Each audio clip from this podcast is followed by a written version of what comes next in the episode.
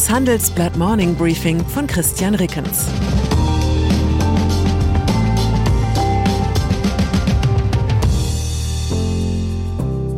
Guten Morgen allerseits. Heute ist Donnerstag, der 6. Januar, und das sind unsere Themen. Krippenspiel mit Christian Lindner. Warbonk-Spiel mit der FED. Sprachspiel mit Emmanuel Macron.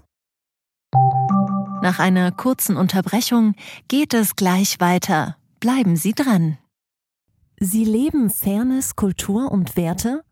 Zeigen Sie Ihr Engagement als Arbeitgeber und werden Sie Teil der Fair Company Initiative.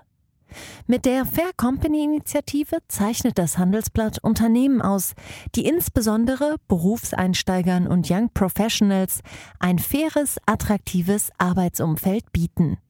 Zu den entscheidenden Werten gehören unter anderem das Engagement für Mitarbeitende, Diversity und Chancengleichheit, Nachhaltigkeit und gesellschaftliche Verantwortung.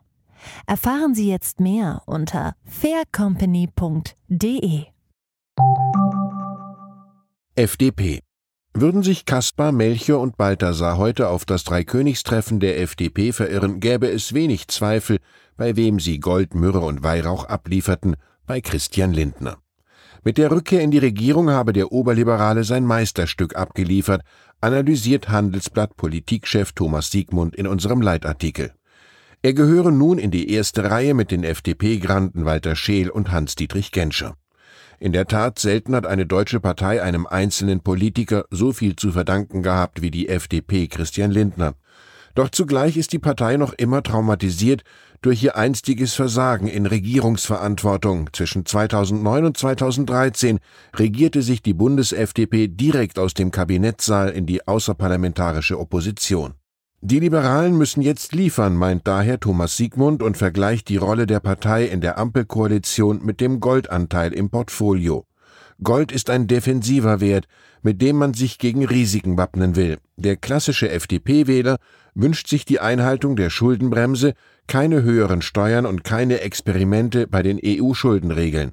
Aber bei Digitalisierung, Bildung und Infrastruktur müsse die FDP jetzt beweisen, dass sie auch gestalten kann.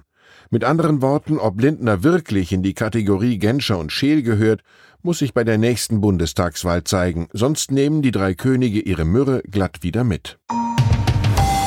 Anlagestrategie.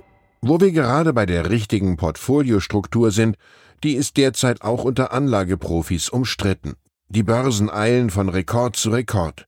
Viele Unternehmen sind enorm hoch bewertet und zugleich steigt die Unsicherheit, ob die angekündigte geldpolitische Wende der Notenbanken ohne Ruckeleien abläuft. Das Handelsblatt hat drei renommierte Fondsmanager gefragt, wie sie durch diese Phase steuern. Sonja Laut, Klaus Kaldemorgen und Bert Flossbach steuern sogenannte Mischfonds. Sie können so ziemlich alles ins Portfolio packen, was auf Dauer Rendite bringt. Trotz dieses weitgehend identischen Ansatzes reicht der Aktienanteil in ihren jeweiligen Fonds von 48 Prozent wie bei Laut bis zu 82 Prozent bei Flossbach. Fazit Privatanleger tun wahrscheinlich gut daran, den Anteil an Aktien oder Aktienfonds am eigenen Ersparten irgendwo zwischen diesen beiden Werten anzusiedeln. Geldpolitik. Wie unsicher die Zins- und Börsenentwicklung tatsächlich ist, zeigte sich gestern Abend.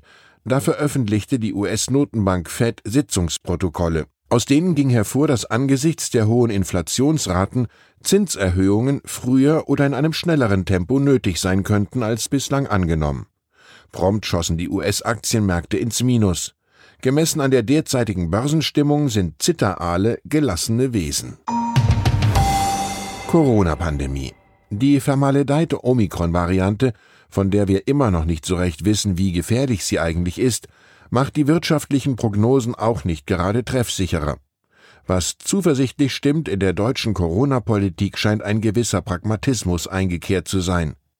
Die Corona-Regeln sind zwar noch immer schwer durchschaubar, aber sie wirken zumindest für Geboosterte größtenteils maßvoll. Die Lockdown-Sofort-Fraktion ist nicht mehr ganz so trigger-happy wie noch vor einigen Wochen. Das zeigt sich auch an der Beschlussvorlage für das Bund-Länder-Treffen am Freitag. Die skizzierte Verkürzung der Quarantänefristen ist zwar so kompliziert, dass man allein mit dem Verstehen der Regeln bereits einen Großteil der Isolationszeit hinter sich haben dürfte, Aber insgesamt erscheint der Vorschlag der Gesundheitsminister von Bund und Ländern als der richtige Schritt. Sonst steckt wegen Omikron bald die halbe Republik in Quarantäne. Und dann ist da noch Emmanuel Macron. Der französische Präsident geht sprachlich eigene Wege in der Corona-Debatte. Gestern löste er damit eine Diskussion unter Deutschlands Frankophonen aus. Er wolle die nicht geimpften emmerder, verkündete Macron. Tja, wie ist dieses Verb nun korrekt zu übersetzen? Nerven ist zu schwach und alle anderen Varianten können wir hier nicht wiedergeben, ohne Ihnen womöglich den Appetit aufs Frühstücksbrötchen zu verderben. Als kleine Revanche empfahl der Kollege Thorsten Knuff von der Stuttgarter Zeitung, alle deutschkundigen Franzosen sollten sich bitte mal an der französischen Übersetzung der deutschen Begriffe Frostköttel und Hinterfotzig versuchen. Bonne chance. Ich wünsche Ihnen einen Tag, an dem Sie niemand emerdiert, was immer das nun heißen mag. Herzliche Grüße, Ihr Christian Reckens. Das war das Handelsblatt Morning Briefing von Christian Reckens, gesprochen von Peter Hofmann. Die Welt steht vor gewaltigen Herausforderungen. Zum einen die Energiewende voranzutreiben und gleichzeitig den Klimawandel einzudämmen. Und auch der Energieträger Wasserstoff gewinnt weltweit immer mehr an Bedeutung. Doch wie geht es weiter? Erfahren Sie mehr auf dem Handelsblatt Wasserstoffgipfel 2024 am 12. und 13. Juni in Essen.